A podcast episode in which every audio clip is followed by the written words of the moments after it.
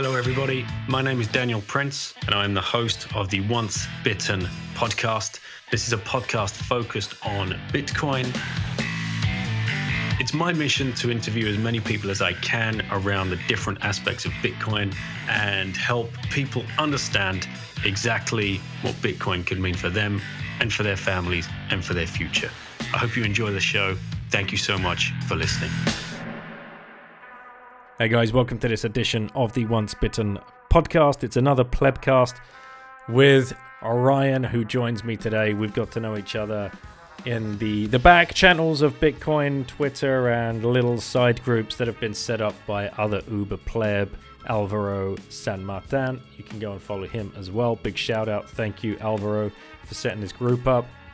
We've got a lot of friends here, and we are building our own little tribe. I'm sure many of you plebs are doing the same on Twitter or Telegram, wherever you might be doing that. It's huge. Make sure you're connecting. These are weird times and you need good people by your side. Now, before we do the show, do you want to get to the conference? If you do, make sure you please check the medical medical requirements. People keep checking with me. Basically, you have to be vaccinated to get into the US of A, as far as I understand it. Check it every day. Don't buy a ticket if you can't get there. But if you do want to go, and you can find a way to get there, or you're already in the US, you've got no excuses, get a car across to Miami, April to 6th to 9th of April. It's a four day event. Day one is for the movers and shakers of the Bitcoin space that are going to be building the next set of Bitcoin companies. You want to go there, you want to network, and you want to meet people. This is the day for you. Two and three are going to be the big surprise events and the big talks uh, Bukele is going to be there, who keeps impressing me with, uh, especially his trolling of Canada tweets. And uh, of course, Saylor and Elizabeth Stark, Jack Mallers, Adam Back, and everybody else that you know in the space, they're going to be presenting. Day four is a Sound Money Fest, headlined by rapper and fellow Bitcoiner Logic, Steve Aoki, CL, Run the Jewels, San Holo, and I've been saying this wrong the whole time.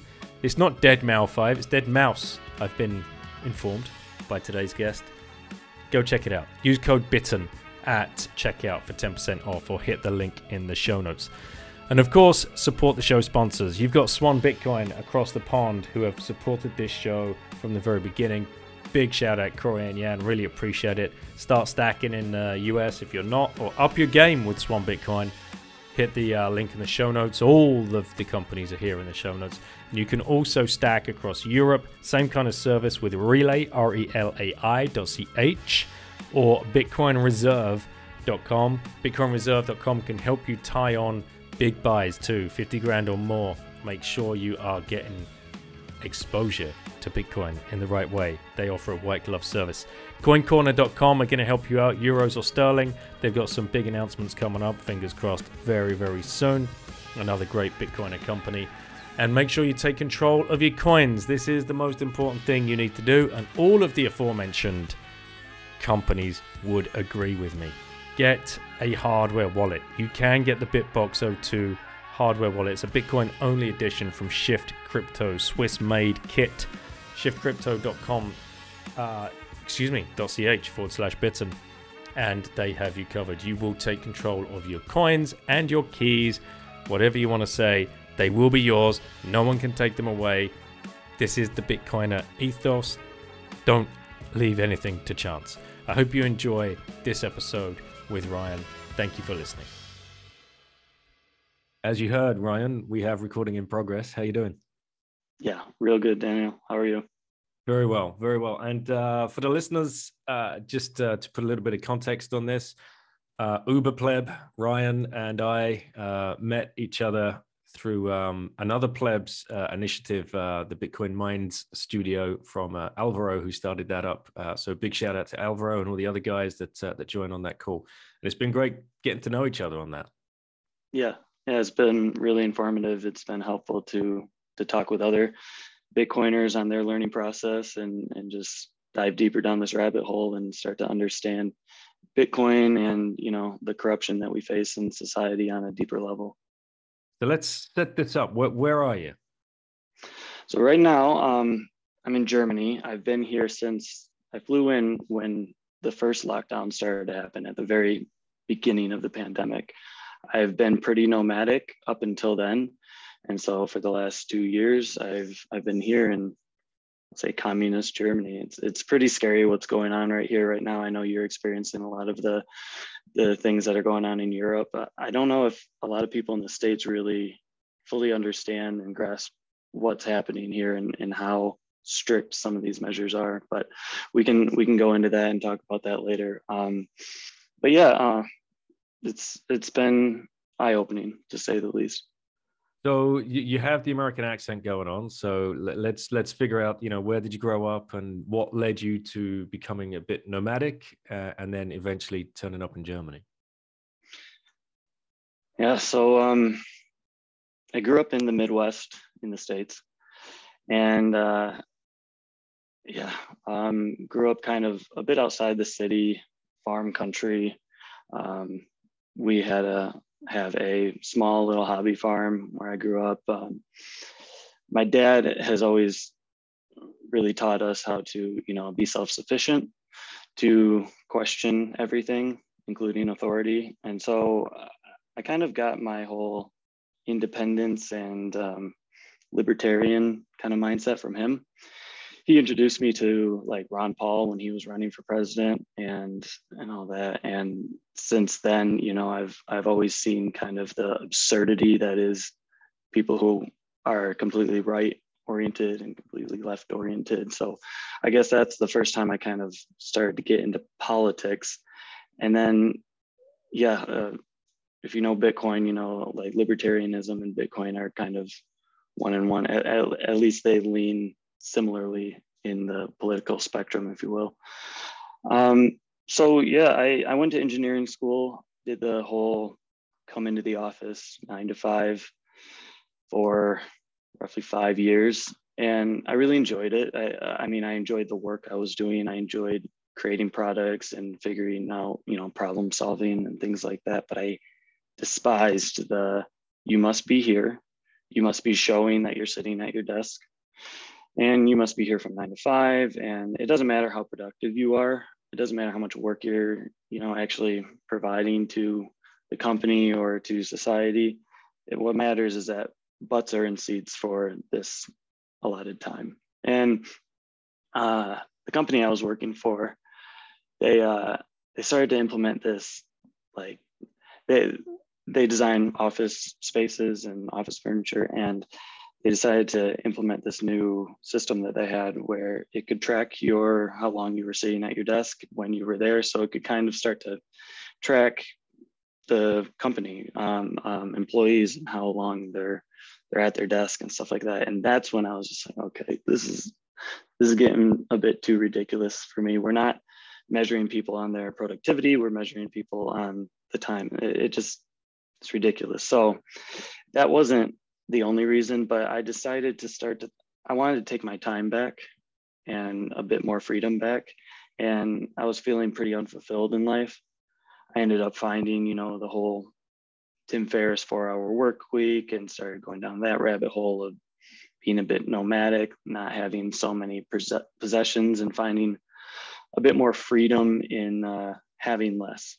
You know, so back in 2017, I decided to sell almost everything I had except what I could fit into a backpack and head down one way ticket to South America. Uh, started in the Amazon jungle and just made my way around the northern part of South America for about five months. And it was then that I started to kind of take in, I, I started to educate myself on finance and and because I knew that that was important and I knew that my old 401k retirement savings plan, I kept looking at it and it really wasn't doing that good. And I just thought if I keep that going the way it is, I can't really retire. Like it's it's not going to work. I'm going to have to take this job onto myself as well. So started learning about finance and being the libertarian mindset, uh, you know, gravitated towards Bitcoin. That that that orange pilling was pretty easy for me. When you left the job, what did you uh, did you have to face down like um, a lot of criticism from friends, family, peers? Uh, like, what are you doing? How can you walk away? There's so much work and effort you've done that you've put in to get to this point? You know, a lot of people, surprisingly, I, I was surprised at how many people were. The response was, "Man, I wish I could do that." Mm. I wish like that they had a lot of respect. You know, a lot of people were like, it was a bunch of excuse making. You know, um, I have a family, and like I wish I could upend and leave. I have a house and stuff like that.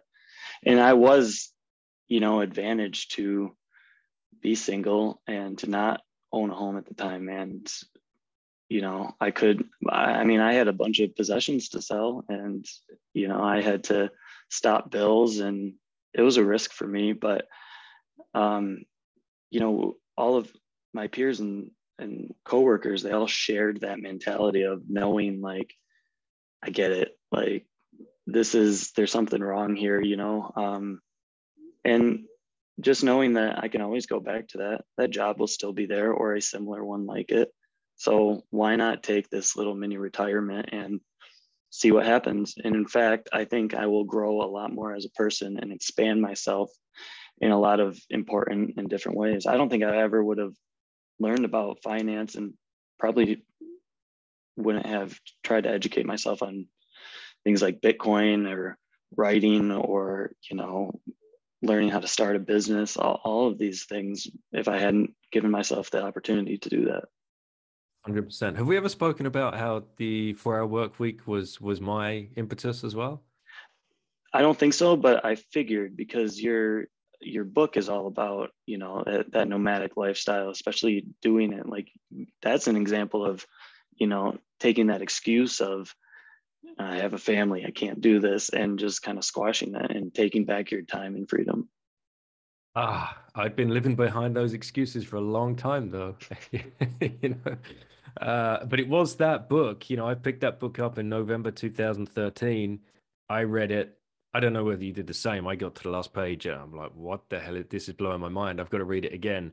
And I did that four straight times before I finally right no let we're going so it between November 2000 and March uh, 2013 and March 2014 was the time I picked up the book to time you know quitting uh, my career throwing the keys back at the um, the the landlord selling absolutely everything we sold the car on the day we were flying out it was you know down to the wire stuff um, but yeah somehow we'd managed to obliterate all of those excuses and fears. And you know, kudos to Tim. I, I know his book has has helped so many people in so many different ways. Uh, and you know, I would think I remember if I go back in time, I remember thinking, "Damn, God."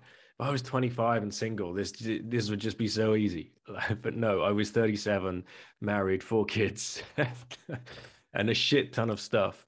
But um, one of the most liberating life experiences ever because as soon as that was done, as soon as you'd got through those excuses and got through the other side and we'd started the traveling, you'd never tasted freedom like it. Yeah, man. And and I mean, not only that, I, I think that's what he points out as well is this is where the world's going. We're we're changing the way we work. And people understand now how you know remote work the advantages that it has because they were forced into it. But before the pandemic i mean that was a very new thing and risky thing. I remember having a conversation with my boss um, being like you know i'm willing to do this job. Can i do it fully remote? And they just weren't having it and they, they would rather lose me as an employee than than to take that risk. I would have even taken a pay cut for that you know? I was willing to do that but at the time that was just crazy. Now it's pretty normal. It's um it's so true. And i remember doing the same thing with the the company i last left. Uh, and i said well i can do this remotely. I've got a, a mobile phone. I can i've got a laptop. You know what else do i need to do? I can stay in touch with um with the markets and i can service the same clients like nah okay so, all right and thankfully they said no um, but yeah, now all of a sudden, come um, you know early 2020, everybody in that line of work just picked up their Bloomberg terminals, took them home, and did their jobs from home. So it was never going to be an impossibility. It's just the mindset. And and the thing that that really hit home for me with the four hour work week was the um, the idea of I was trapped and living what he calls a deferred lifestyle.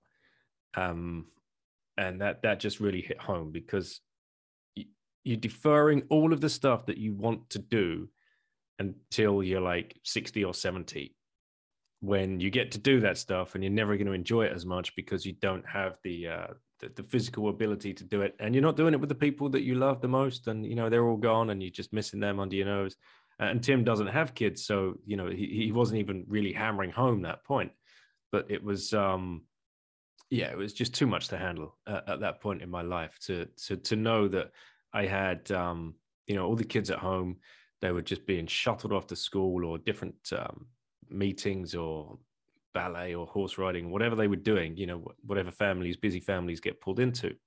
And my wife was handling all of that. And I was getting home and just collapsing into my dip in the sofa and she was collapsing into her dip in the sofa. And we're like, what? Like this is, this is nonsense. This is, this is no life.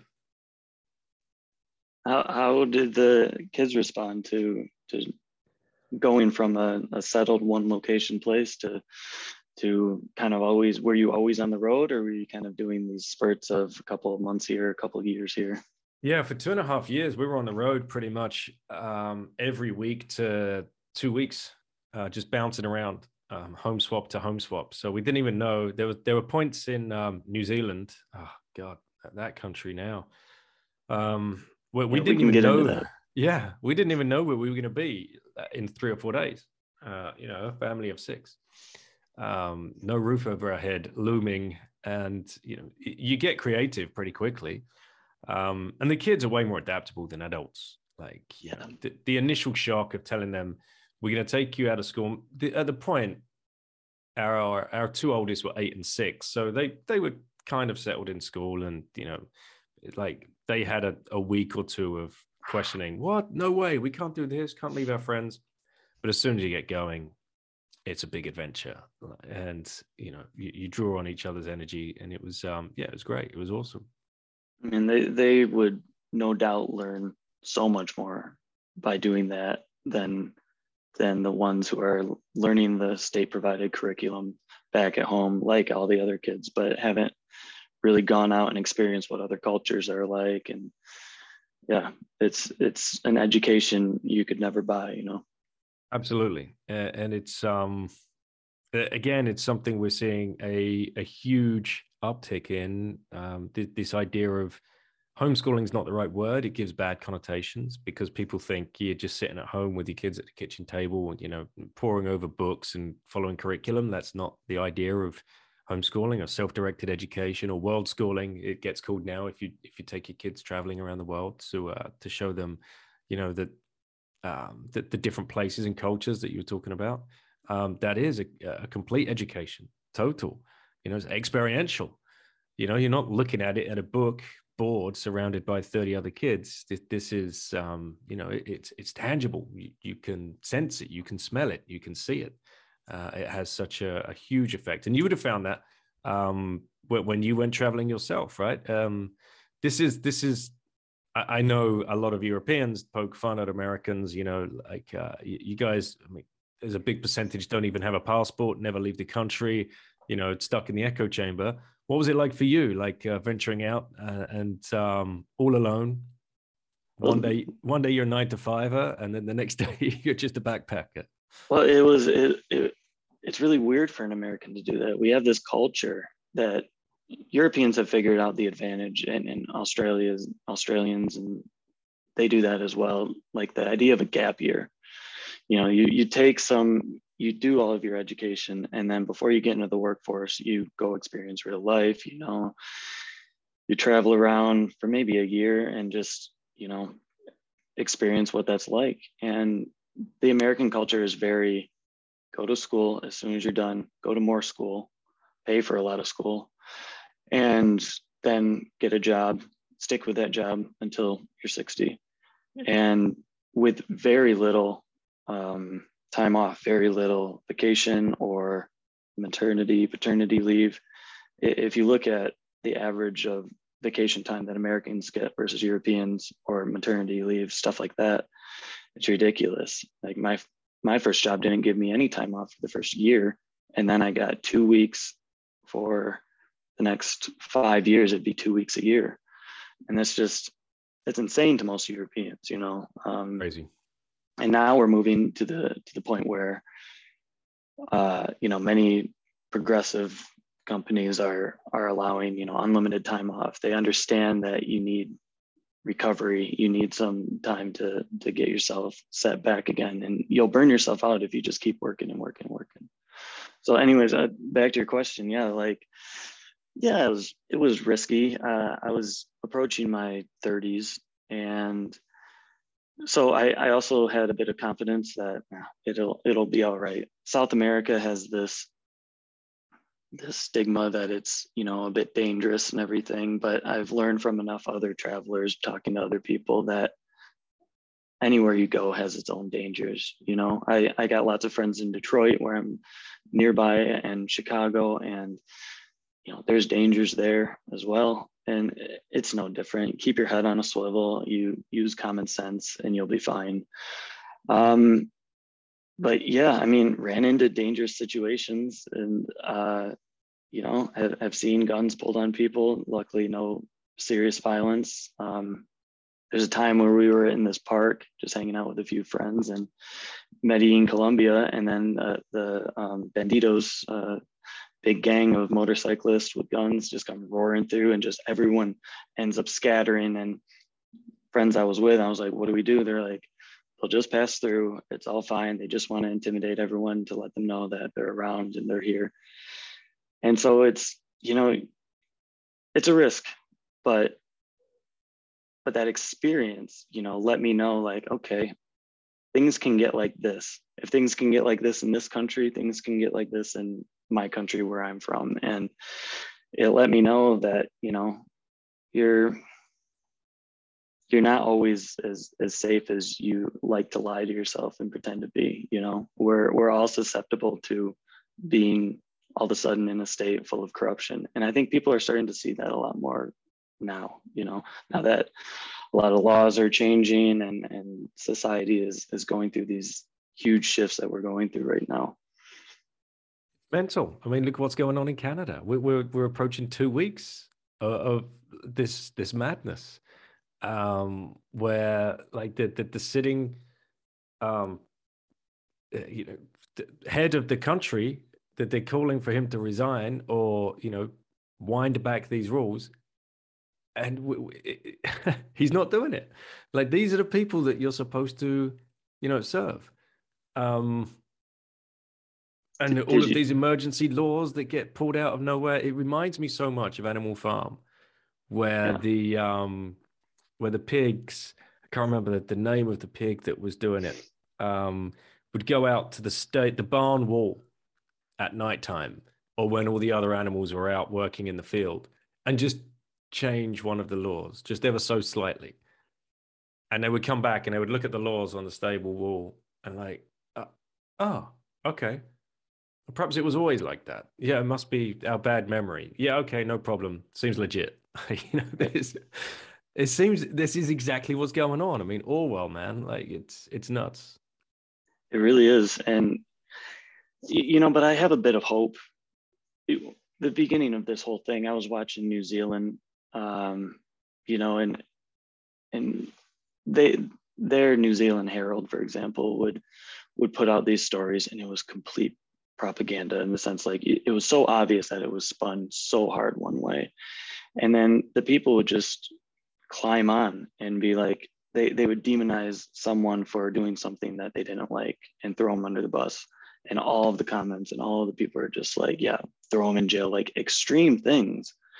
And but i've but i've watched until recently um, there seems to be a shift. And you see it in canada as well. And i think you're seeing more and more people kind of waking up to be like all right, they've been been lying to us and they haven't been fully truthful.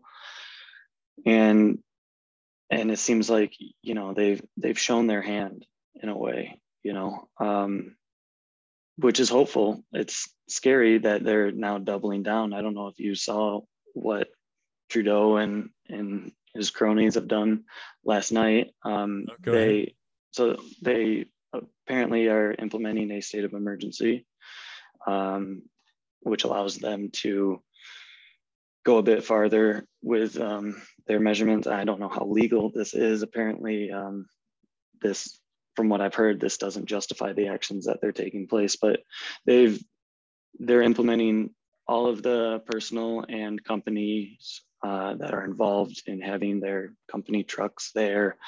Uh, they will figure out who you are, the, where the truck is registered, and freeze your financial assets, including digital financial. They point that out specifically as well. I don't know how they're going to seize um, some digital assets. That'll be interesting to see how that plays out.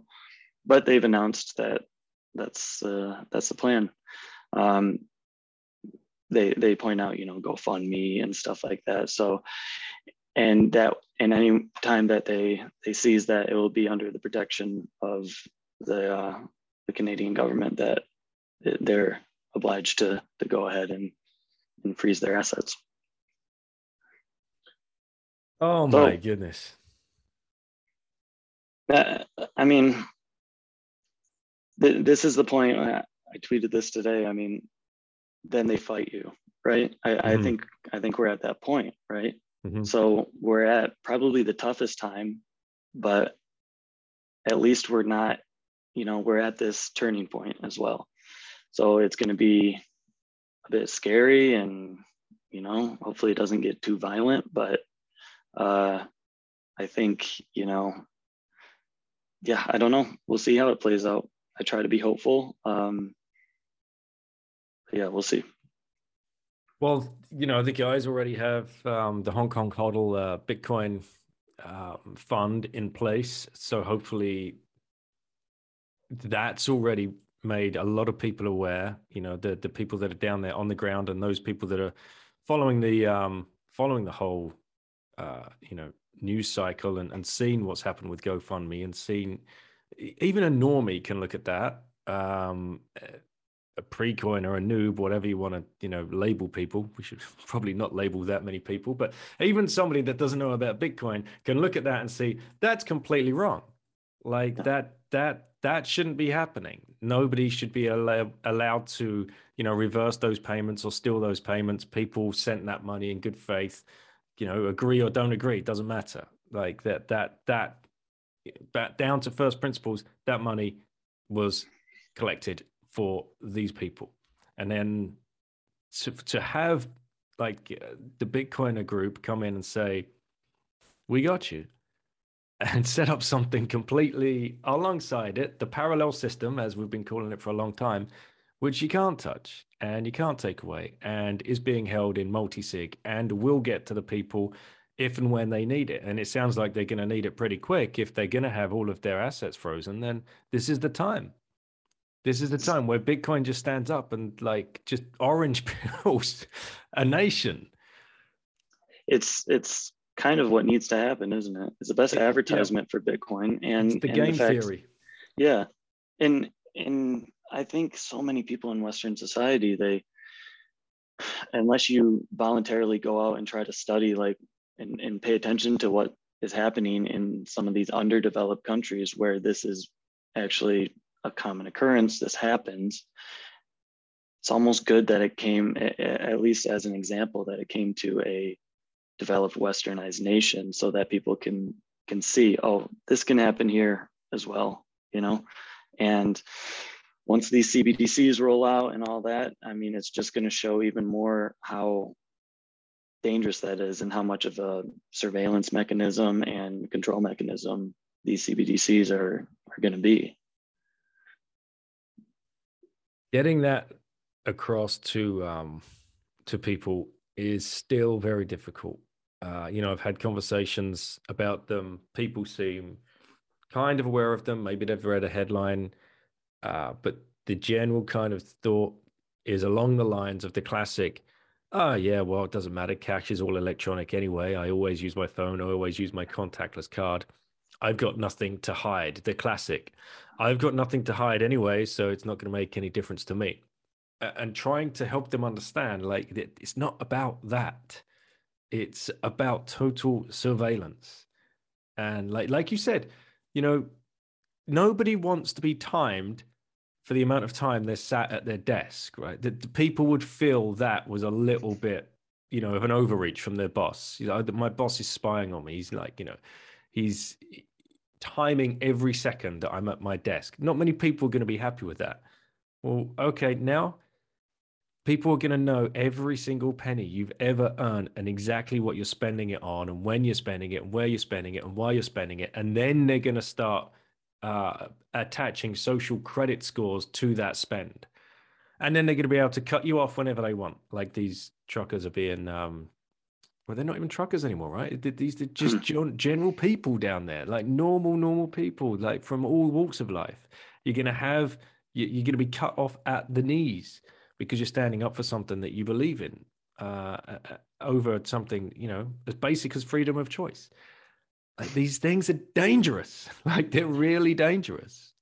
I think people have forgotten why they're even there in the first place. You know, it's it's remember that it should be a crazy notion that that people say, oh, actually, I I take care of myself. I'm I, I've prepared my whole life for this by eating well and exercising and optimizing my immune system. I'm not saying like maybe some people need this pharmaceutical intervention. There's plenty of there's plenty of great things these these you know uh, these pharmaceuticals have have helped for many people. All good. Have the freedom to be able to to take advantage of that. I, I think, but to force everyone to take the exact same thing, even no matter like what condition you're in, no matter what age you are, what race you are, like you all need the same cocktail and you need it every couple of months. And never mind, we haven't tested this very much. Never mind the fact that most under regular testing uh, medications and things, they the FDA ends up stopping it and it doesn't actually go through. Like, I'm sorry, there's there's we could go so far down this, and I am not a medical expert and I'm not gonna claim to be, but I, I don't think you need to be to understand that it is just wrong to say, no, you need this new thing that we just came out from one of the most corrupt organizations ever in history. Sorry. Um, we yeah and i i just i find it so crazy that we even have to describe this to people. It's like and if you wind back just a few years uh the the whole um do you remember the me too um huge uh um what what would you even call that? Movement i suppose. It was movement yeah. Yeah you know, built on yeah. very sound, uh, obvious, like um, you know, policies and uh, and ethos. Like you know, like no means no. Like my body, my choice. Like everyone was on board with that three years ago. No one's on board with that right now. it doesn't make. It's like what? It's madness. It's a religion, isn't it? I mean, mm-hmm. uh, politics has become, like Nietzsche said it, you know, uh, we've done away with God and, and we've, you never really do away with it. Like humans are inherently religious. You see, even atheists are religious about not being religious. And, and politics is just a religion. It's, it's a belief system where your team has these certain structures and and so right now there's a team that is under the impression that we need to fight for this. We need to fight to get everyone to take this pharmaceutical. And and no matter what, I'm not gonna I'm not gonna think about it. I'm not gonna think maybe this is I'm not gonna think about the consequences of living in a world where that's normalized. This is what my team does, and I chose to be part of this team. And man, it, you read history, you know how you know what path that goes down. That goes down to complete totalitarianism, complete authoritarianism, and yeah, it, it's the most dangerous uh, path you can start to go down. Talking of going down paths, let's go down your, your Bitcoin path. Like, so you, you've you've left your nine to five, you've started traveling, you started trying to uh, educate yourself around finance because you know your feet are held to the fire at that point, right? Because you've got whatever you've managed to save, you want to stretch it as far as possible. This is the the conundrum I found myself in as well. And that's what led me to the Bitcoin rabbit hole because I was watching uh, God knows how many interviews. Real Vision had just started at that point, mm. way back in the day when they were just putting out amazing long form content. Uh, that really helped me because they'd bought on some Bitcoin guys. Um, there was very little other material around at the time. How did you find it, and what was like that that first epiphany, if you remember? Bitcoin specifically, well, with the whole finance, like knowing that I had to learn about finance, this this was a this was a path that I had to go down. Like it, it just became clear to me that I was looking at all my peers, everyone around me who was doing the cookie cutter standard thing, that by the time they retired, they were just good enough. You know, these jobs feed you just enough that it's inconvenient for you to quit, um, but you know you're not going to do well. You know, you're not going to. You're going to need if you want to really do well and take control of your. You want to get financially free at some point. You have to pull the levers on your own a bit, and you got to know how to do that. So you have to understand finance. And this isn't something taught in school. I don't know why. It's it seems very important. and so I, I had to I had to educate myself on that. Um yeah, uh, I mean, I, I first heard about Bitcoin back in college. It would have been really early, as early as 2010 or 11. Um, but at that point, it's just this this cool idea. Hopefully, like we could exist in a world like that someday, but back then it's just it's so uh, not established, you know. And even if I I wasn't technically savvy enough to even know where to start with that, but the years kept going by, and this thing would not die, you know?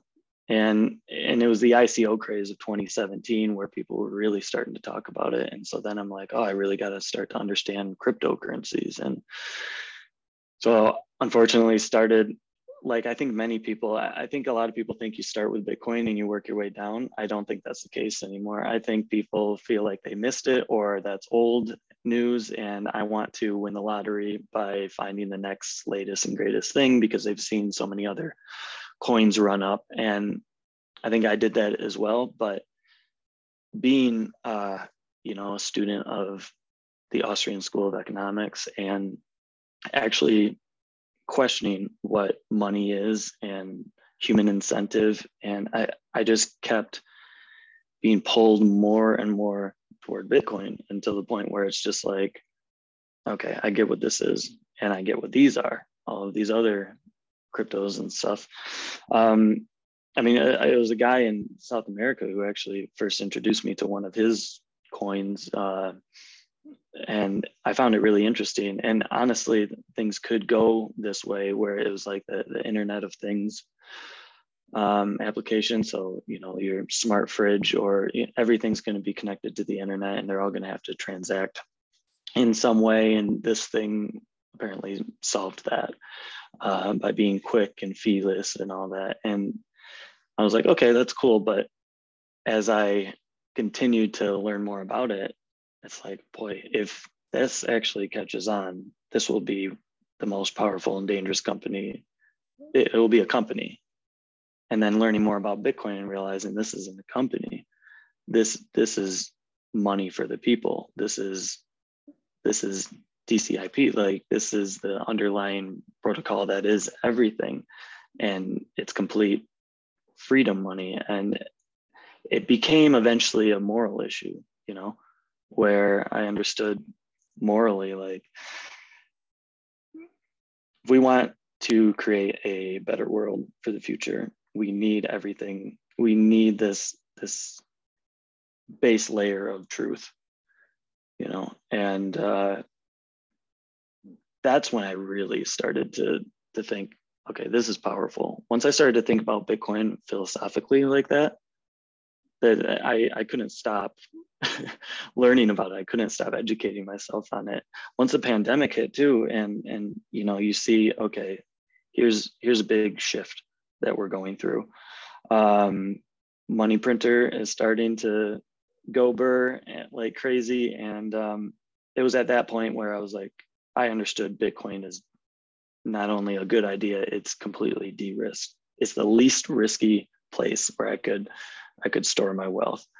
Um, and by that point, I was all in, and I was just like, I need to keep learning about this. And as as I learn about it, my conviction just grows more and more and more. I'm I'm trying to poke holes in my arguments and trying to poke holes in other people's arguments. I'm listening to counter arguments, and they all end up falling short. You know, Bitcoin could fail. That that is still a, a possibility. You know, it could lose belief. Um, there's plenty of things that could happen, but you compare it to any of these other systems, especially any fiat system, and it's just it's infinitely times better.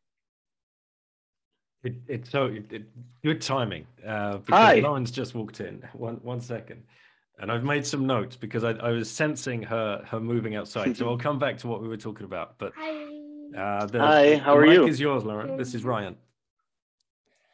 It's nice to meet you. I think I saw you um, in one of our uh, learning group sessions once, but I don't think we officially met. So yeah, it's really nice to see you. Nice to see you too.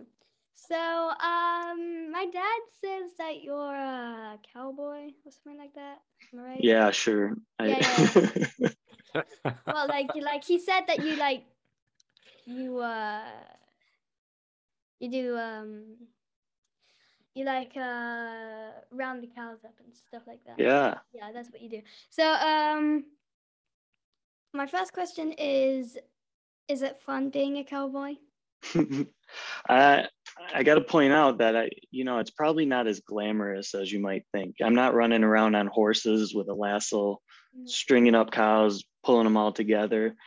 Um, you know, it's a lot of picking up the poo of the horses and, and stuff like that. It's pretty dirty, to be honest. But what I really enjoy about it is is that I'm so close to my food source. So our our cattle that we work with, they're they only eat grass. They have lots of room to roam. They're not constricted to these you know small environments. We're not feeding them a bunch of medicine to to help keep them docile and you know calm and everything. They're as as natural as you can get. And we try to make sure that they have a really good life. And then that becomes our our fuel source our food source. And knowing that a good portion of what i consume comes from them uh, it it makes me feel really good. And and i know i'm not contributing to some of these mass farms that that don't do such ethical practices. Does that make sense? Yeah. And uh, my second question is, why did you become kind of like a cowboy? I I've always um, you know I've really enjoyed nature. I grew up on a small farm. My dad taught me how to garden, how to farm. We grew up with goats and chickens and I've always done beekeeping with him. So we've raised bees and have extracted honey my whole life. And he really taught me to, to um, be close to my food source. And, and so I've always had some kind of uh, aspect of, of my life, uh, you know, making sure that I'm at least as self-sufficient as I can be with the food and, and where my food comes from. And in the States, uh, I, I live in Europe right now. So I've learned over the past two years that I've been here that the food here, the food quality, you can find bad food here as well, but the food quality here, a lot people are a lot closer to their food. And and the quality here compared to what I'm used to is infinitely times better. So you're real lucky you're in France and, and probably the UK as well. You guys are a lot closer to your food source. And I think that's a, a good way to live and it's important. And so I'm hoping uh, we're going to go back to the States here soon. I'm hoping to be able to bring some of that, uh, some of those ideas to, to my surroundings and the people that I, I live by. Right. Okay. I have a question for you. Okay you are you're learning. So you're in kind of like this world schooling, or, or you you do like the whole. I don't want to say homeschooling because your dad is, you know, that's kind of like, you know, a word that people I guess don't use so much anymore. But but your education is a bit different. I'm just curious what uh what are you working on right now that's that's super interesting to you? Well, what's some of the the stuff that you're you're learning right now through your school? What am I learning now interesting? Your dad said you were just doing something uh, that you just came back from. Uh, yeah, it was uh, Berknook. It was uh, it's it's basically like a forty-five minute class, and we just like do these fun games and read books on this website. And what does Heidi? Does she ask you questions about the books, and you have to explain what's been going on? Or, Yeah. Yeah. Yeah.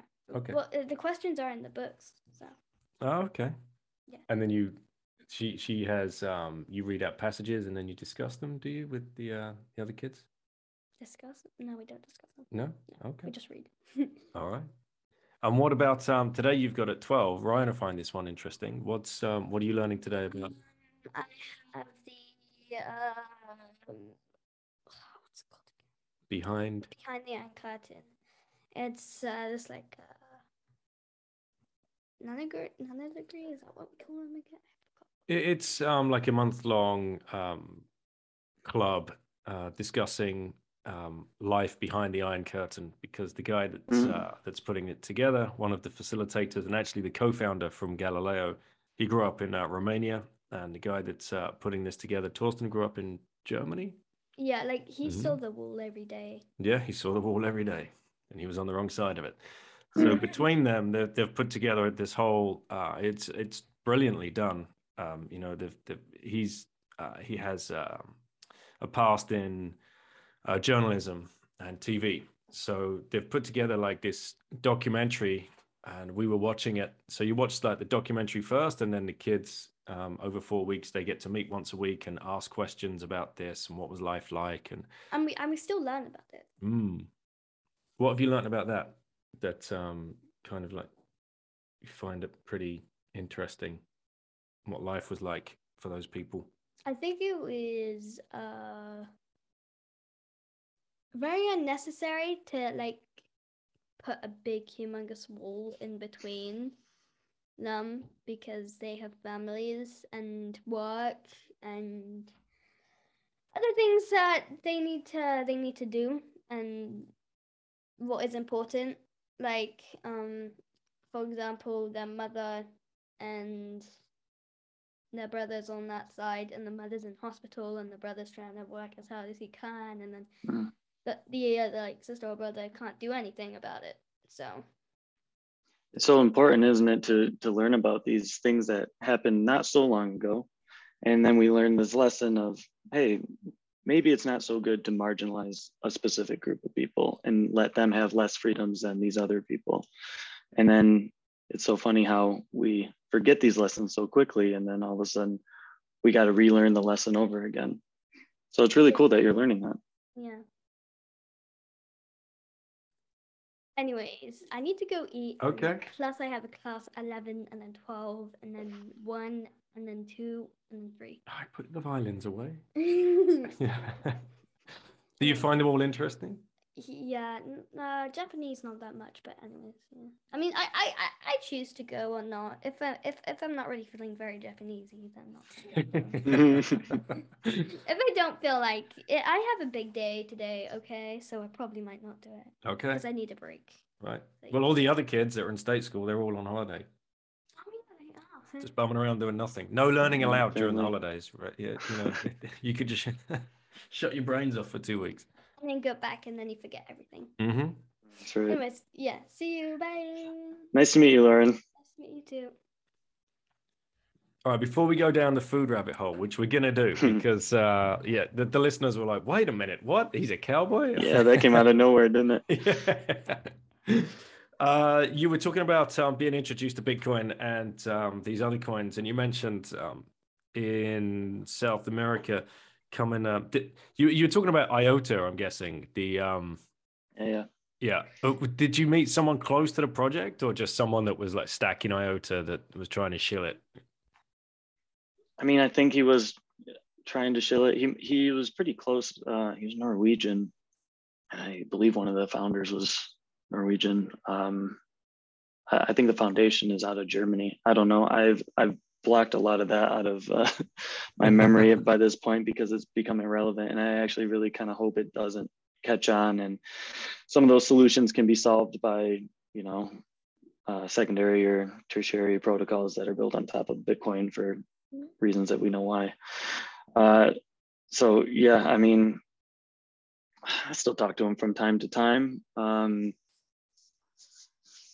yeah, I yeah, it was IOTA, and uh, I don't know. I, I think a lot of these things are interesting. I think we should be talking about uh, where some of these technologies will go in the future. But I mean, I, I just think it's so important that we we come down to the fundamentals yep. and and we keep this freedom technology at the base layer you know and and i'm sorry if you're gonna if you got a couple people making the decisions and pulling the levers we're not we haven't shifted into a more free society. We've just that we've changed the legacy system to call it decentralized but it's really not.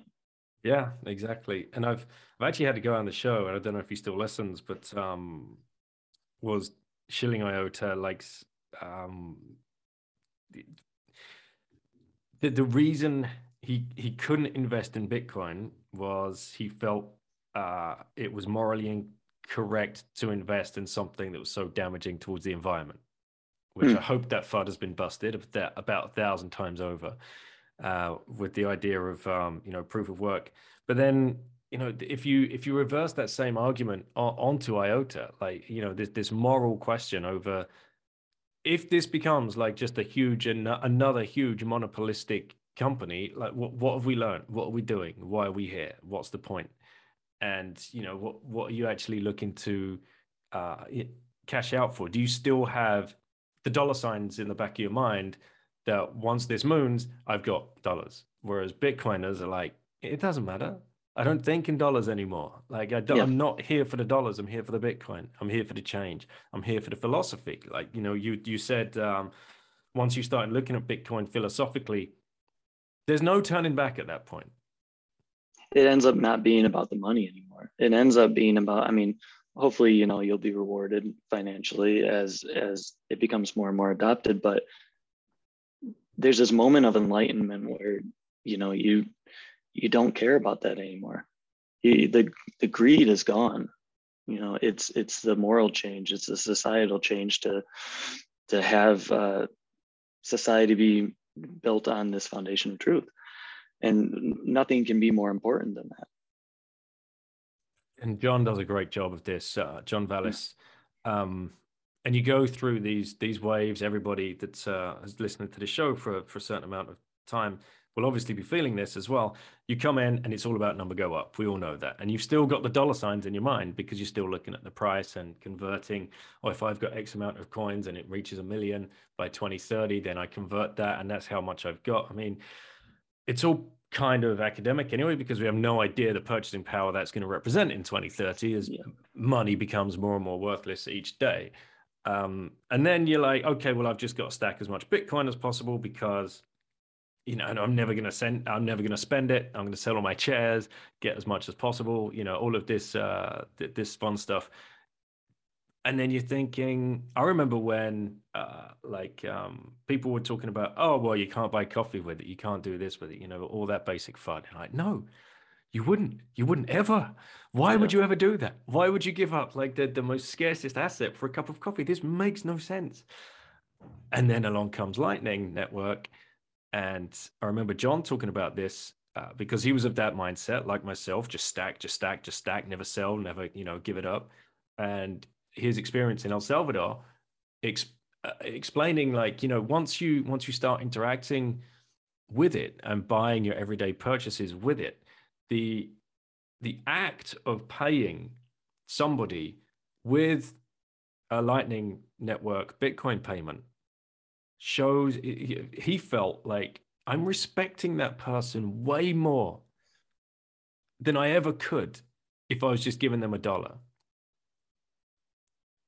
or what, you know, convert that to whatever currency, wherever you might be in, in your head at this point. Um, that that act of giving a, across the Bitcoin, something that he knows is built on truth. It is respecting that person, their work, their time, their effort. And that was just a huge mental shift for him. And I found that really interesting. Yeah, I, I heard him say that as well. And I've been playing with that idea. Um, yeah, we we're, it, it is like being close to your food source. When you eat that steak and you know exactly where that came from, man, I mean, like that's so much more meaningful. I think your body even interprets that as this is being really good for me. And when I pay this man for his hard work with the scarcest asset ever engineered, like I, hey man, here you go. This I really appreciate this. This it's this um the relationship is just so much more genuine. It's not throwing change across the counter, dirty change out of your pocket, you know, to to pay for a cup of coffee, whatever. Like, yeah, there's meaning behind it. I'm excited. I, I haven't really transacted too much uh, in in a way like that. I'm hoping to make it down to El Salvador at some point, maybe within the next year, just to experience that. You know, I've got lots of friends that have done that, and yeah, just for that experience.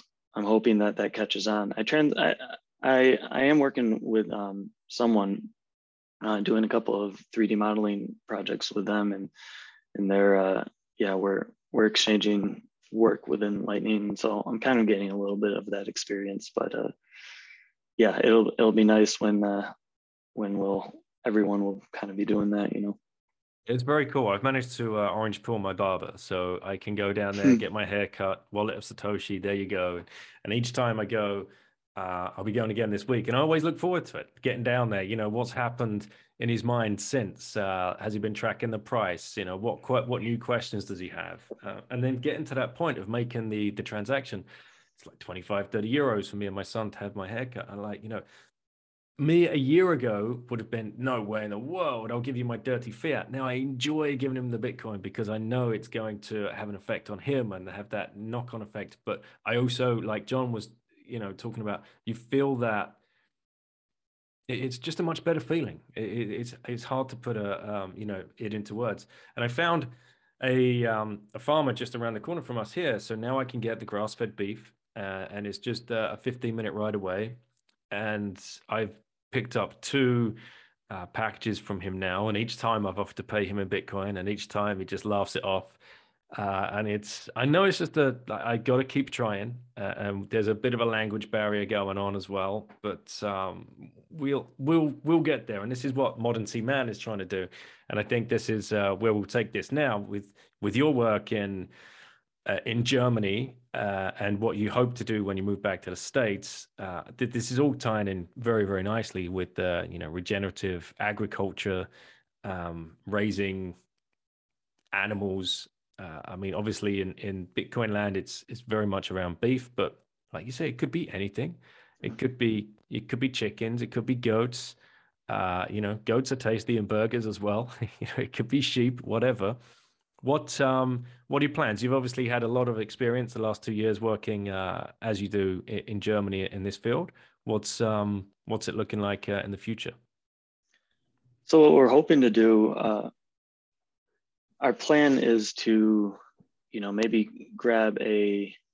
I've been pretty nomadic, you know. Like I said, I don't really have a lot of stuff, and um, with me and my wife, we're both of the same mindset. Like we don't want a lot of things. We we plan on maybe putting up a little house or a trailer on my parents' property uh, temporarily, and uh, and just living off uh, there and trying to just see what we can do with the land with with the piece of property that my parents own.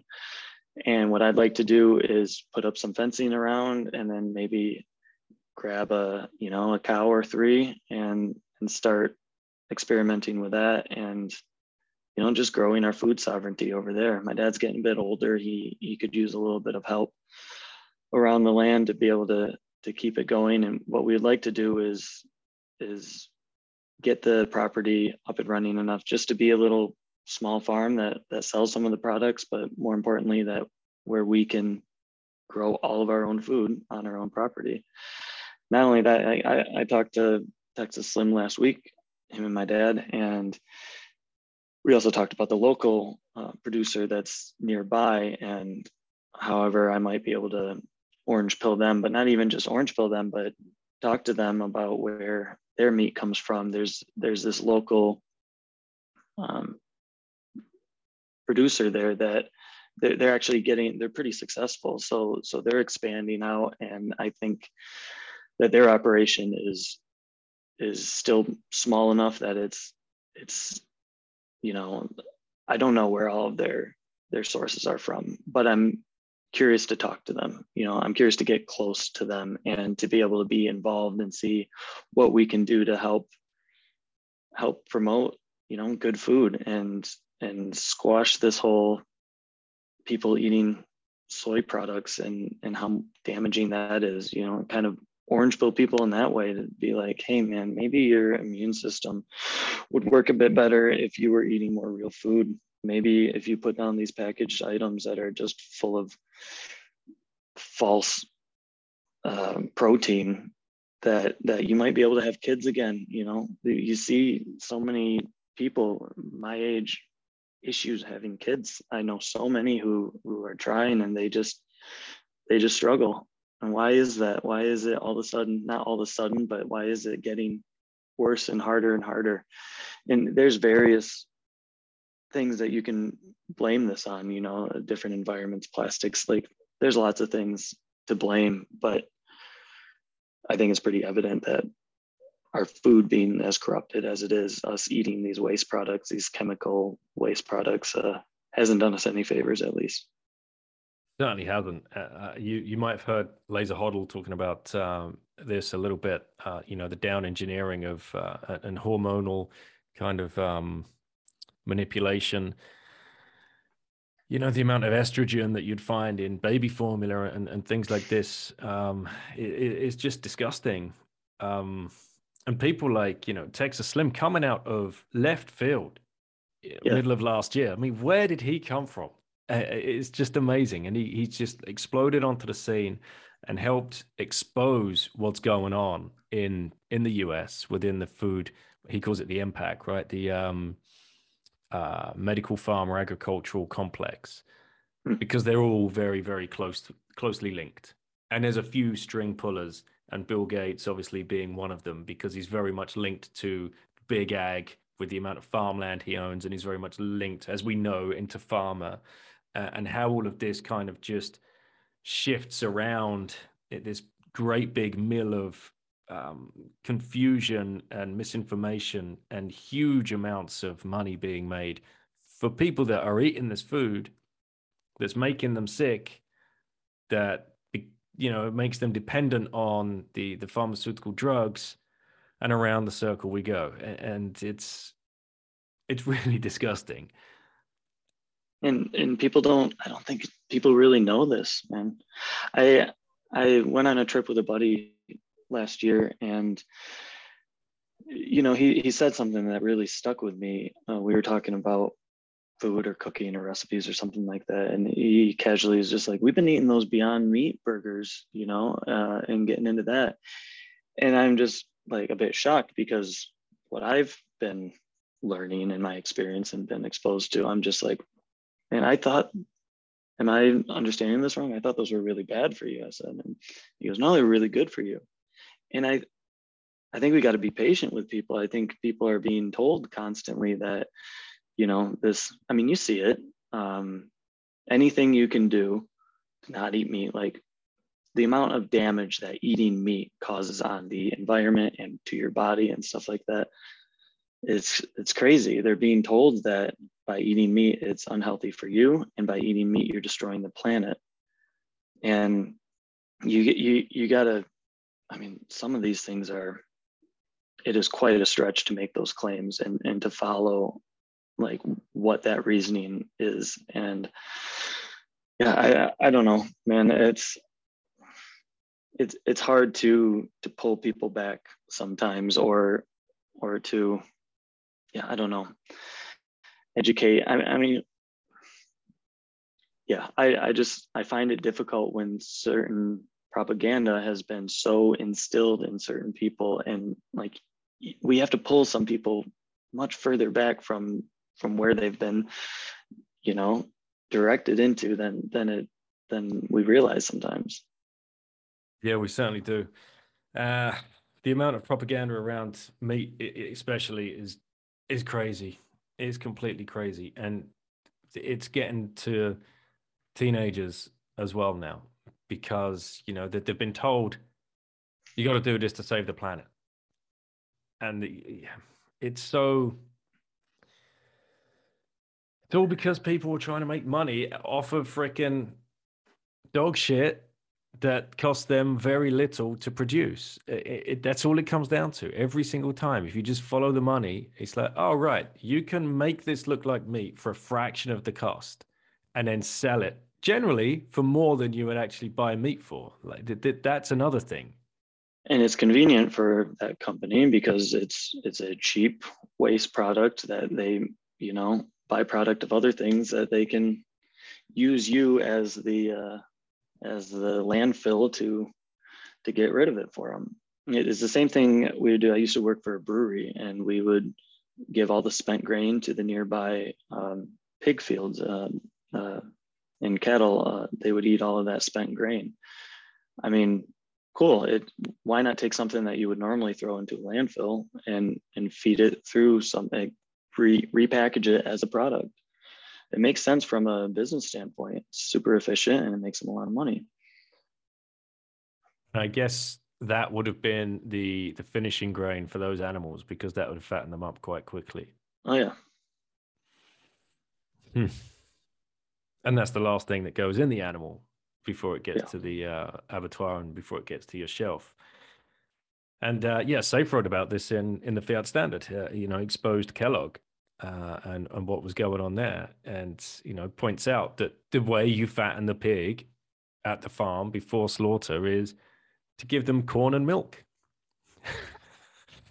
what do we eat every morning for breakfast? Like you know, corn and milk uh, what what does that do to you? Well, it, it does not give you any kind of nutrition. It just fattens you up. It doesn't give you any kind of energy. So by the time you've just blindly got up and try, and I've done this. Oh my god, I used to live on this stuff. I, I still, you know, I this is what I would eat at my desk. I didn't have the privilege of having breakfast at home with my family. No, I had to be in the office by 6.15, 6.30. So my breakfast would literally be poured out of a cardboard box and some long lasting, long shelf life dog shit milk poured on top of it. And I couldn't figure out why I was getting fat. yeah. But I mean, when I was a kid, I we thought the Kellogg cereals, we were told this was the cornerstone of of your diet the good nutritious breakfast. And people wonder why like that was being pushed as you know the whole food pyramid thing that was being pushed as this is a way to be healthy. And then we find out years later that oh actually this is the cause for many of the diseases and you know cancer and obesity and issues that we have now mental issues that we go through now uh, was caused by this poor diet being pushed by these these criminals. And and now we're being asked to adopt more of their chemical products. And this is why people are resisting because people aren't as stupid as as they think you are you know? People are like waking up and being like okay you know what? Uh, i don't trust you. I will take my health into my own hands. I will take my finances in my own hands. I'll take my education into my own hands. All of this. And yeah, people are opting out because they have completely lost trust in these institutions. It's just gone, man. So you, you're you're recently married. Um, I won't make any assumptions, but are you planning to to build a family in the near future? Yeah, a bunch of uh, low type time preference acts are are happening to me right now, aren't they? yeah, man. Um, for sure uh, kids will be in the future. We'll see when the timing is right. Um, but I'm very excited to to start this next leg of life. You know, um, yeah. This is a this is a exciting. big this is a big thing in the Bitcoin space, isn't it? Yeah. this this kind of regeneration of the family because i you, are younger than me um, but i've got some younger friends. I even have some gen xer friends that um and it makes me really sad uh, you know that they they went through the mental gymnastics of deciding not to have kids like conscious decision to not have kids. And a lot of it is all down to the the propaganda propagandized bullshit you know no, we can't bring kids into a planet that's going to fall out of the sky in the next 20, 30 years. I could never do that. Or I could, uh, you know, I could never be a drain on the system. You know, they've, they've taken that black pill and just, I, I just cannot imagine how that's going to manifest over the next 10 to 15, 20 years when they get to the point where, well, now you can't actually have kids because it's biologically not possible. There's going to be a there's going to be a day of reckoning for these people that uh, have have have realized that they've been kind of hoodwinked into this, and it's um it's really sad. But what I see in the Bitcoin space is the complete opposite. Even the young girls on on um, Bitcoin Twitter are all talking about babies. Can't wait to have babies. Got to read the got to read uh, meet the right man, and uh, can't can't wait to have three, four, five kids, and we're going to be growing up and uh, all our own food, and we're going to be self sovereign, and we're going to we're never going to send them to state school and all of this kind of stuff. Uh, it, it, might seem to to outsiders looking in all a little bit uh, maxi like and um, cultish. It's amazing. It's amazing to see this complete counter narrative to what you're told in the in the press every day, and it's natural. not only, it's not only natural. If you if you value the future, if you value yourself, you should have kids if you think that you can do a good job of raising these little ones to become capable and competent humans eventually and steer the world into a better place, then it's your responsibility to do so. How, how, are, how are your future generations going to do if you don't have any kids? You don't have any future generations coming. It, if you place a value on the future and you want humanity to be in a better place, then like buckle up man. Have some kids and and train them right and and show them show them what is right and wrong and and how to build a good positive future and how not to screw it up you know? It's it, you don't have that choice if you don't have kids. You you just are you're opting out by not participating and then it and then yeah you don't really you can't really say how the future is going to play out if you have Bitcoin under your belt, then you you don't feel that um, that fear of of not being able to uh, to afford them or not being able to you know provide for them because you know that that's a, a male instinct is to to provide right and and if you've got Bitcoin on your side, then you have that you have that tool. You you it's kind of it's very calming. I found once my conviction levels had kicked in, so many of my anxieties and worries about the future just started melting away. And I could think a lot clearer. It's because you know that that's going to be held on to. That hmm. value, at the very least, is going to maintain. More likely, it will go up because not a lot of people know about it. Not a lot of people have adopted it yet. But at the very least, it's going to hold on to itself. It's not going to be inflated away like every other currency will be. Right. So you can plan for the future. And that's the most profound thing about this. Mm-hmm. You've seen this happen over the course of the pandemic. What happens when all of a sudden you lock people up? You change laws every week. We couldn't plan a wedding.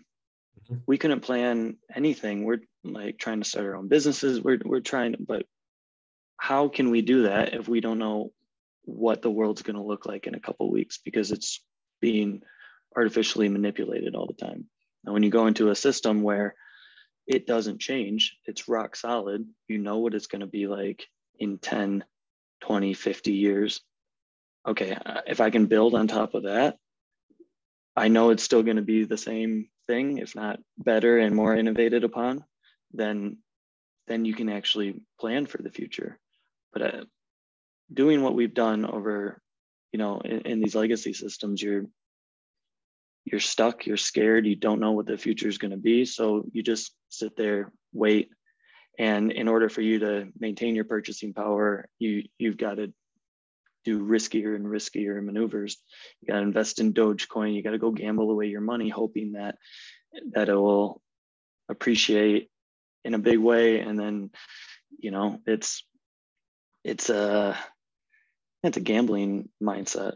And you saw this happen with Weimar Germany as well. Everyone knew that their their currency was being pushed pushed further and further. It, it was being inflated more and more, and so they had to more gambling was done and more spending on on short-term things buying a beer in the morning because at night it's going to be twice as much you know so but if you build on on this more solid foundation then you can delay your gratification towards the long run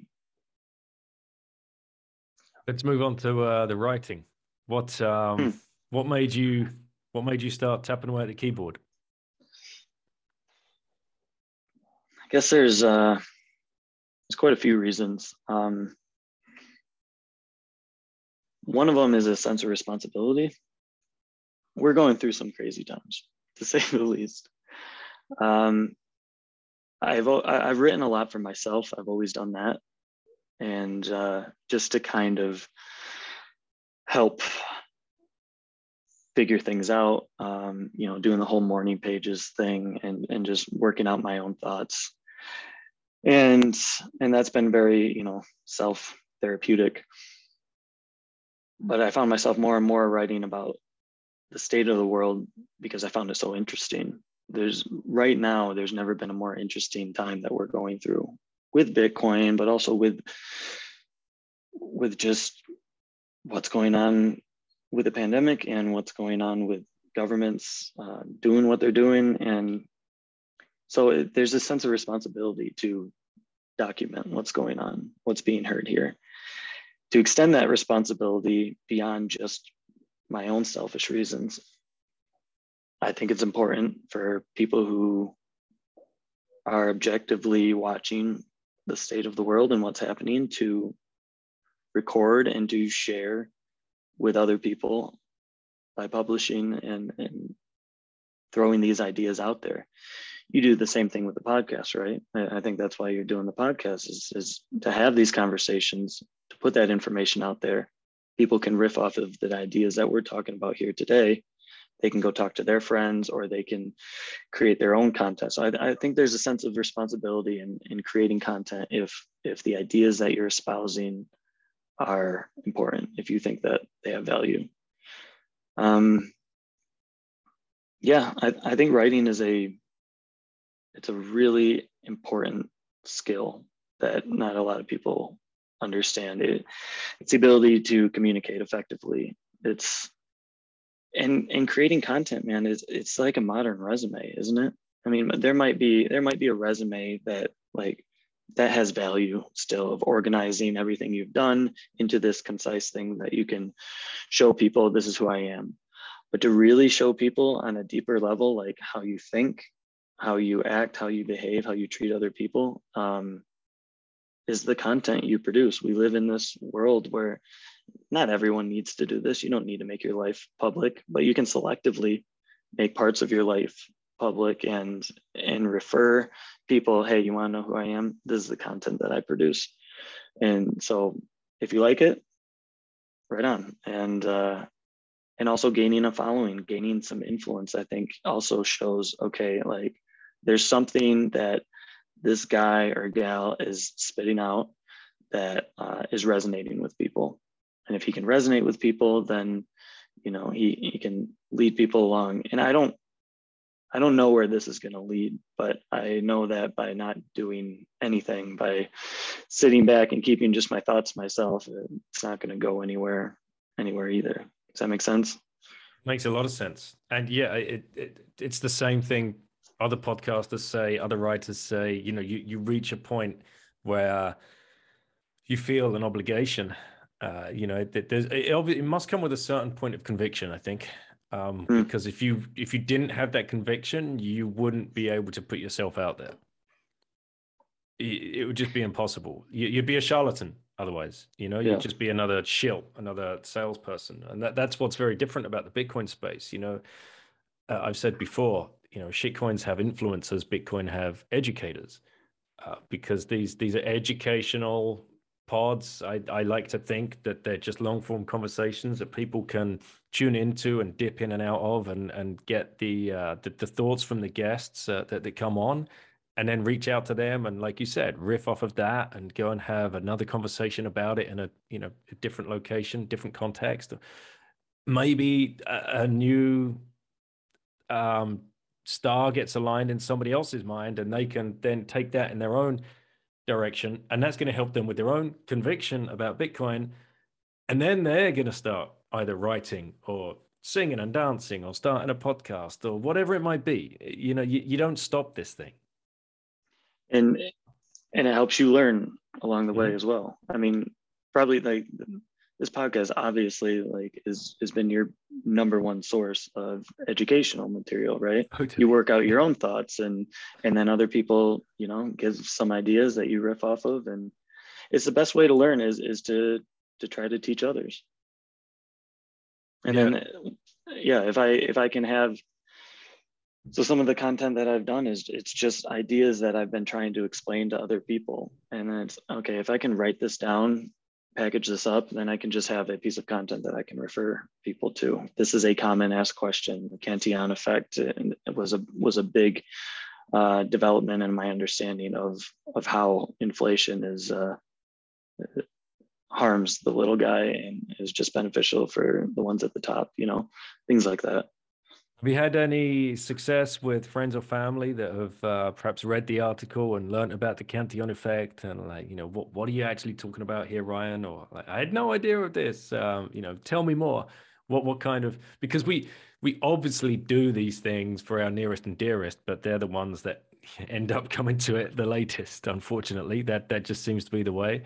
Uh, you know, even high profile profile writers in the space you know that that their parents or brothers and sisters they still don't want to know like what are you talking yeah. about? No, no like uh, but you you draw in all of these other crazies like us from around the world they're like yeah just feed me more of this stuff. So what what, what kind of um, response have you had so far? Um it's been pretty minimal you know i, I haven't really advertised it too much i kind of wanted to get a bit more under my belt life's getting pretty busy too so it's finding it's difficult finding some time to be able to do this but but i it's important that i started you know eh, that's that's it's been something that i've wanted to do for a really long time. And yeah so the best thing i can hope for is that one of these articles catches on. You know eh, there is this story of uh I forget where that comes from, but like a, a photography class where the guy tells the class half of you will be graded on one picture. You, you just make the best picture that you possibly can. The other half, you're going to be graded on the quantity of pictures. Take as many pictures as you can, and you'll be graded, you know, in that way. The people who did the quantity of pictures ended up having much better uh, quality pictures in the end because they they weren't worried about the quality that that came eventually.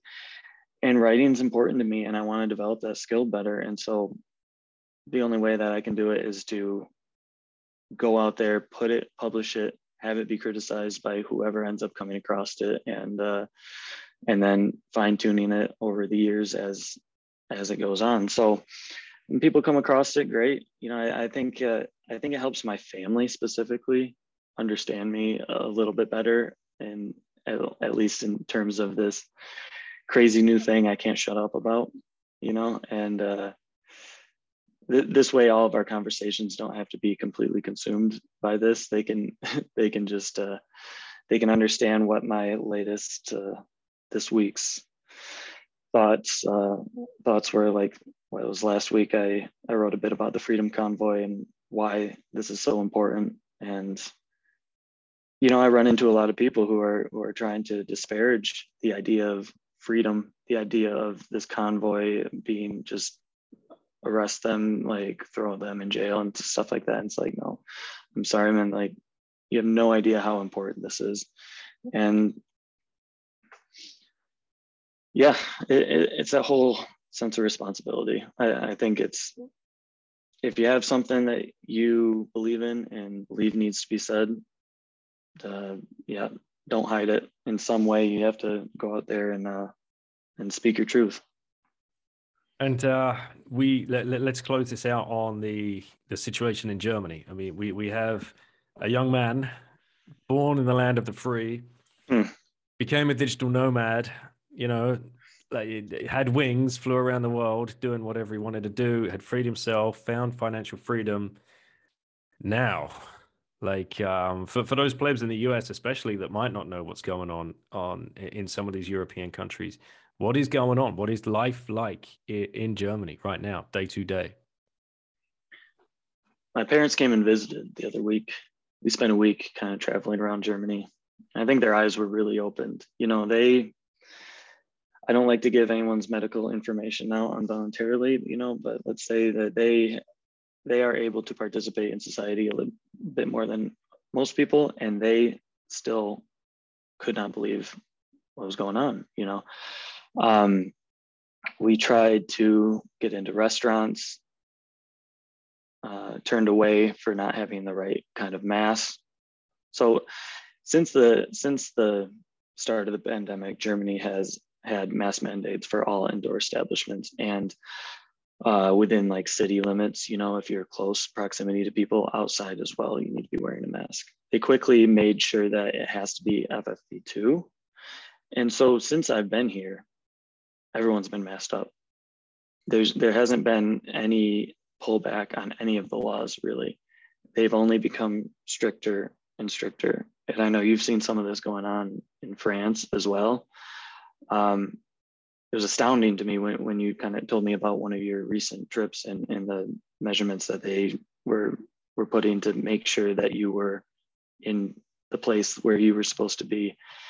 And yeah, they when all of the other countries all around um, seem to be accepting that people get sick and that viruses are going to be here. And we have to try to allow social creatures to be social creatures and back off of these mandates. All of these countries around are backing off. It seems like these ones are like Germany, like France, are doubling down. And it's scary, man. Um, yeah, uh, there's unvaccinated people can't get into any shops. They can't go into any restaurants. It's been the case for a long time now. And even if you're, if you've got triple shots, there's like the 2G plus rule, which means you need to be all up to date with your shots and you have to come in with a negative test. So, in order to really do anything that you've been able to do before, if you're coming into a public establishment, you need to first schedule, like, which takes about an hour to go into a legitimate testing facility, get a legitimate test and all the paperwork, and go through this whole process. Um, and then show that you you are up to date with the standards of the state medically by either showing a QR code or papers and it's just you it's proof that you've been compliant. It's proof that you've done what we are requiring you to do.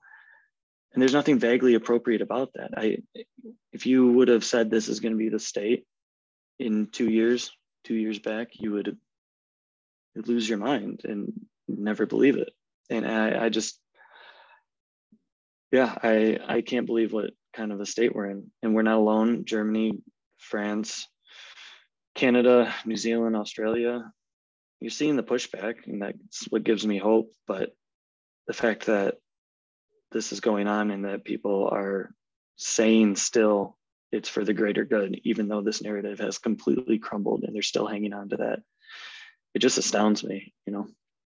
You get Austria right next door, and it doesn't get more like Austria and Germany, man. Like this, we've been here before. Uh, and hmm. people tell me all the time, like, oh, no, you can't compare. You can't draw a straight line. I'm like, fuck, I can't. this, how can you not? Fine. We we don't have genocide yet. Fine. It's it's different in that way. But the the the parallels, the how we got to that point, the discrimination against a specific group of people, that is the exact same. It's yeah, I know. It it was tragic what happened. We're not denying that. We're actually emphasizing how dangerous this mentality can be. And I know, like, yeah, you're right. People don't want to hear that. They get super offended. But it's like, how do you think they got there? What were the steps that it took? And and seeing seeing these people who they just they obey. This is the law.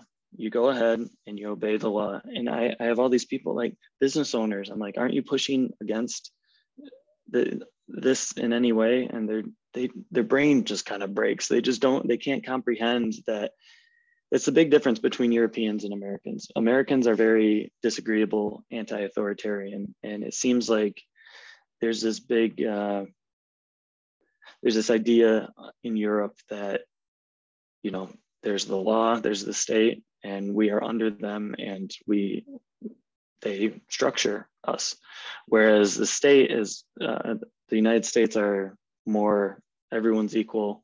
We make the laws. There's no man that's higher than any other. And that's being challenged as well. But I think that's where a lot of these differences come from and why it's so easy to implement these draconian measures and why people accept them. You know, they, if if the people pushed back and refused to accept this, then it would never work out.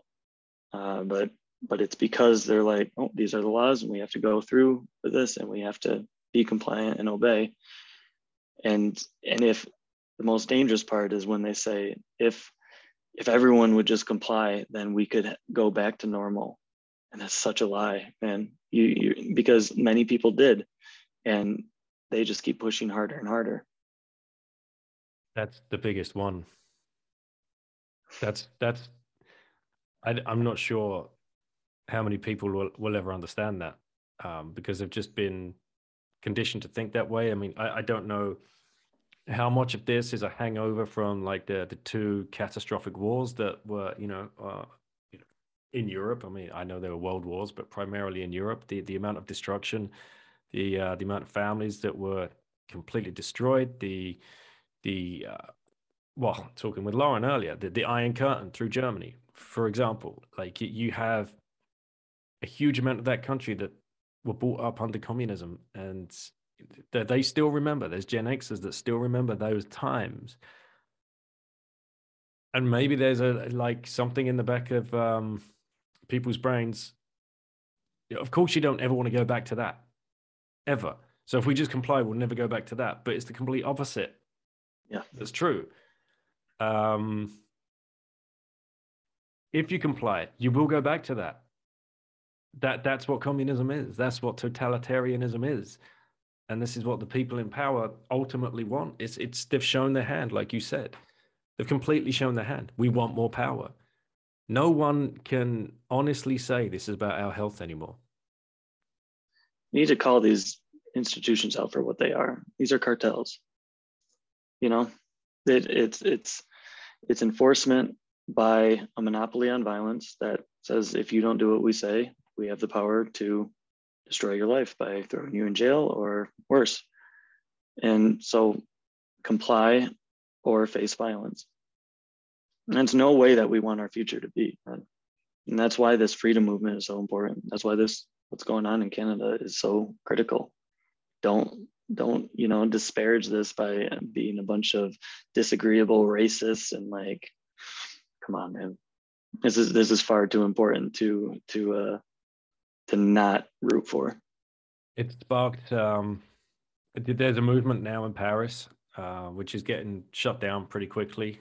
Uh, it's amazing how the police have tanks all of a sudden. Like, where, where yeah. did that happen? you know? that was a military thing. Yeah. Right. Yeah. No. Now the police have tanks, and no one. Like, that's the big question for me. Like, hang on. When did that become a thing? Uh, Australia, huge, huge protests uh, huge movement um, in Canberra over the weekend. Uh, New Zealand, I saw some New Zealand, protests. they're standing out in the rain during like hurricane weather and stuff like that, and they're not moving. Yeah, what's happening in New Zealand is, is really strong and powerful, especially seeing how the measures that that psychopath has, has implemented among her people over the past two years. But she says it with a smile, Ryan. So Creepy. she can she can say whatever she wants as long as she's smiling and They talking to you like you're a four year old. This is what I, it's amazing that anybody can listen to that woman. She smiles and patronizes, and every word that comes out of her mouth, she's nodding and smiling. It's like she's been trained to do it, and it's disgusting. Yeah, I got a lot of friends there. We we lived there for almost two years, and yeah, I got a lot of friends there, and yeah, I feel for them, you know. But they they go right along with it, and it's This is what I don't get. Like New Zealanders, New Zealanders, like it's strong, pioneering, like uh, the, the Yeah. newest country, basically out there. Just what's happened?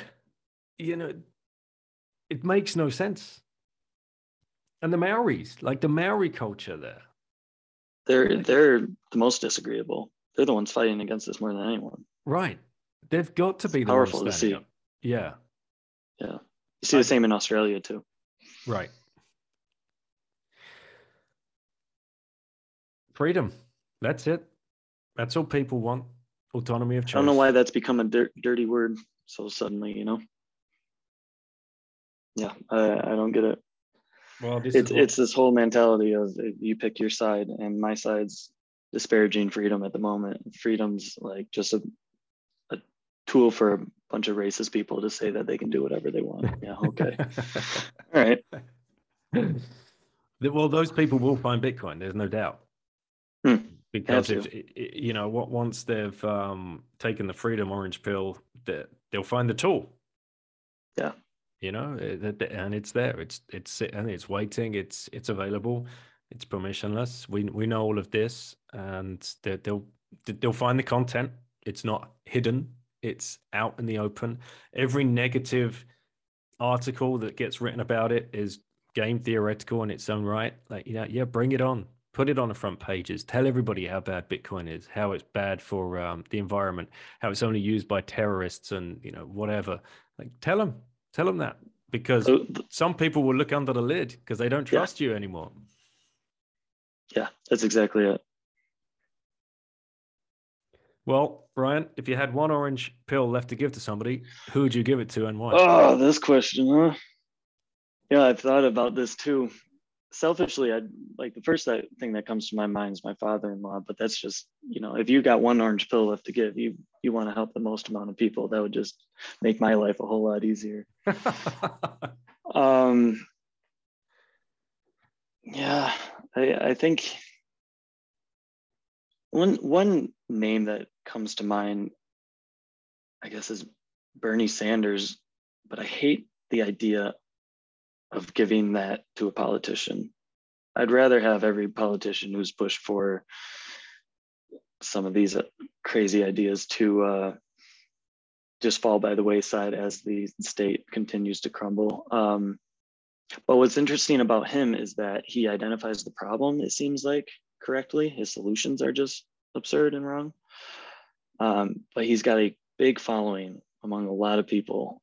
And I don't know. Um, but yeah, I, I hate the idea of giving an orange pill to a politician. That just kind of grosses me out. You know who I thought, though, what I th- thought would be really interesting would be um, Martin Scorsese, kind of a creative one. I love his films, and I would love to see just this cypherpunk, you know, um, fall of the state type of Goodfellas uh, film. H- Him putting out something like that. Um, I don't know with the with the cypherpunks or something like that would be would be awesome. And I think a medium like that, like a good movie to expose the state for the corrupt cartel that they are um, in such a way, like I think that would be awesome. Just kind of like a gangster film, uh, showing these politicians for for exactly you know who they are, lifting that curtain and and exposing them. Uh, I think that might be pretty powerful as well. So I'll say that. That's a cool one. Our time will come right? You know, once I mean Hollywood yeah, needs it. a good Hollywood needs a good clear out too. Uh, everybody yeah, knows no that. My goodness, that place that place needs just to be completely uh, rebuilt, um, and it will be decentralized kind of uh, film platforms and independent films. This is what I love about you know when you project out five to ten years. If people talk about art and music and uh, and, and, films now, uh, of course, it's all going to get redefined, and it's all going to be built on truth. Uh, because Bitcoiners, these creatives, will will find these passion projects, and then we'll make it happen because they always do. Uh, the, the writing we've already seen the writing has started to change. Uh, philosophy is coming back around to be front and center of everybody's minds after being in Bitcoin for a few years. Uh, you know, Stacy Herbert calls it Renaissance 2.0, and uh, it's a brilliant analogy. And Hollywood being the fakest, you know, concept that we could ever have. Oh. If you're if you're going to build a future based on truth and just slashing and burning anything that's fake or false or built on lies like that's hollywood so i mean come it, on if anybody is still questioning what's going on even after disney released the fauci film i mean what? Yeah. Come what? This isn't uh conspiracy anymore. Well it might it you can call it conspiracy but then that's another word that's been like co-opted and you know mm-hmm. soiled to be this dirty world. No people conspire to do things. And if you don't think that that happens then you you know you're not paying attention. This, well even a, a, team meeting in a build in, in like your ex like that's a you conspiring to do whatever right? It doesn't matter. Yeah. you're conspiring to plan the christmas party. Yeah. You know that's what conspiring is. And I can theorize about what's going on in that office. Oh, I wonder if they're planning a Christmas party. I'm a conspiracy theorist at that point. this, That's what we do. We theor- we theorize on everything, and then absolutely. and then we we bring up all the evidence to see. Okay, does this make sense? Is this theory stand on its own two legs? If it does, great. If it doesn't, that's why these conspiracies don't die. They would die. We probably landed on the moon, you know, because we we that seems like that has happened, you know, and but I don't know. There's some shady stuff with the assassination of JFK. That one hasn't really been resolved yet. So maybe, you know, it's the truth will come out. And, and that's why it's so important that we continue to have all of these discussions. We continue to to talk about these topics. And I encourage anyone who's listening, if you if you got something to say, if you have some ideas, put it out there even if it's just talking to your friends about it or making some content publishing some stuff or just sharing certain uh, other people's things that resonate well with you do it man um, if it's an important topic that needs to be talked about throw it out there because if you don't and you just remain silent then you let the narrative be written out for you and that's how we get to these places where we're like how did we get here uh, who who wrote this story for us. I don't believe any of this. Where can people come and find you? I guess just Twitter, RW slot, RWSLOT. Um, I don't tweet so much. Uh, I want to I want to up that a little bit. You can check out my Substack as well, ryanslot.substack.com.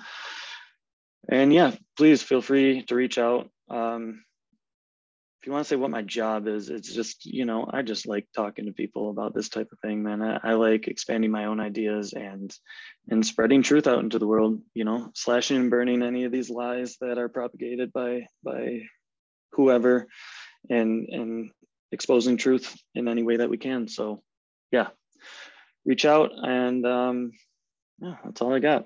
Thanks for this awesome conversation. I really enjoyed it, Daniel. And um yeah, until next time. Love it, mate. Thank you very much. And for, for anybody that is in the States and wants to learn more about your ideas for, um, you know, the regen ag and, uh, and anything like that, give them a timeline and um, they might be able to reach out and help you out yeah. in some way. Yeah. So we're, we're escaping uh, communist Germany here coming up. Uh, we're going to head to the Bitcoin conference. So I will be there. If anyone else is going there, please let's meet up. Let's have a beer and a steak. And uh, after Miami in first or second week in August or uh, April, we will be heading up to the Midwest, so we'll be there around then. And uh, yeah, hopefully uh, we'll see you soon. And cheers, everyone. Appreciate All right, it. man. Well, good luck with the um, the new chapter. All the best. I know you're newly married and you're making a big life change. You're getting across to the land of the free. Fingers crossed. Uh, big things to come. Watch this space. Appreciate you coming on, man. Thanks, Prince. See you. Hey guys, thank you so much for listening, and thank you again, Ryan, for giving up your time to come on and uh, talk through these subjects, uh, these um, big ideas. This this idea of you needing to step up and contribute to the space because you've found the conviction and now you've found the responsibility, or you feel the responsibility. Excuse me. So many of us are stuck in this kind of um, quandary, I guess, of I see this, now what? Because I cannot unsee it, and I want to help as many people as possible. You're not alone. Get to it, plebs. There's nothing more important. This is it. This is it. There is nothing else. This is it. This is our only way out. Look what's going on.